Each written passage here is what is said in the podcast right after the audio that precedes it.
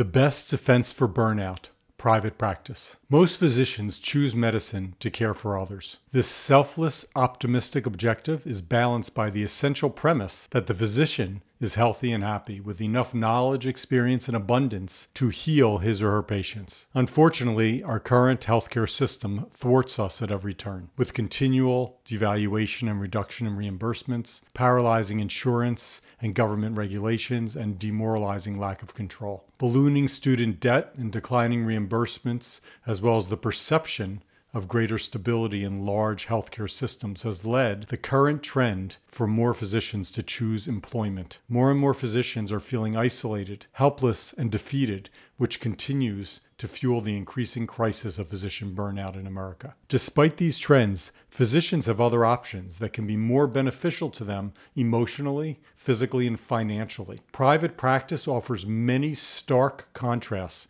from employment within a healthcare system, hospital, or academic center. Private practice offers benefits that reduce challenges which lead to burnout. Here are 10 ways in which private practice can defend you from becoming a drowning, depleted physician. 1. Choice, flexibility, and customization. Many burnout physicians feel stuck and frustrated because they have no control in the decisions that affect their work on a daily basis. In private practice, you have autonomy in decision-making. The primary and greatest difference between being employed and being an owner or your own boss in a private practice is greater choice, flexibility, and customization. Physician-owned and managed practices are more flexible, change more easily, and can be more efficient. 2. Schedule. Many physicians are exhausted and overworked due to healthcare worker shortages and large corporate missions to maximize the productivity of their employees. Private practice affords more flexibility and customization of your schedule,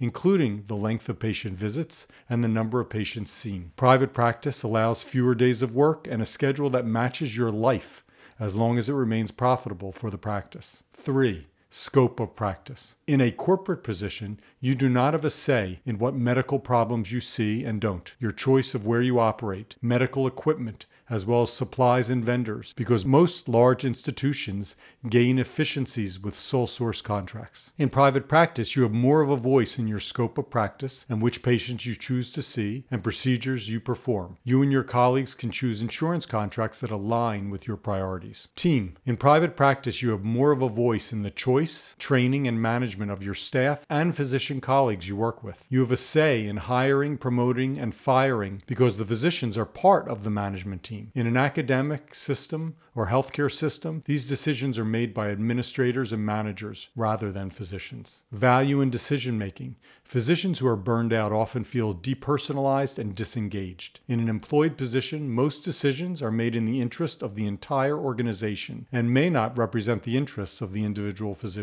In private practice, you are not only valued by your organization and team, you are essential and vital. Your opinion matters. You determine the brand and reputation rather than serving as an employee who is subordinate to the value of your institution. Growth and change. In an employed position, the institution determines plans for growth on a broader and larger scale. In private practice, you can grow your dream. You decide where you want to expand and the vision for your future. Relationships and branding. In most employed positions, you see patients based on the institution's brand and which insurance companies and employers are serviced. In private practice, you can build your own reputation in the community. You must develop relationships with referral sources and within the medical community to sustain your referrals in practice. Research, publications, and leadership. Most academic positions place requirements to earn research grants and conduct research, write and publish articles and book chapters, teach residents and medical students, and participate in academic meetings and take leadership positions. You often must work to seek tenure via academic tracks, where you may be promoted or fired in a specified number of years. You often have little say in your colleagues hired,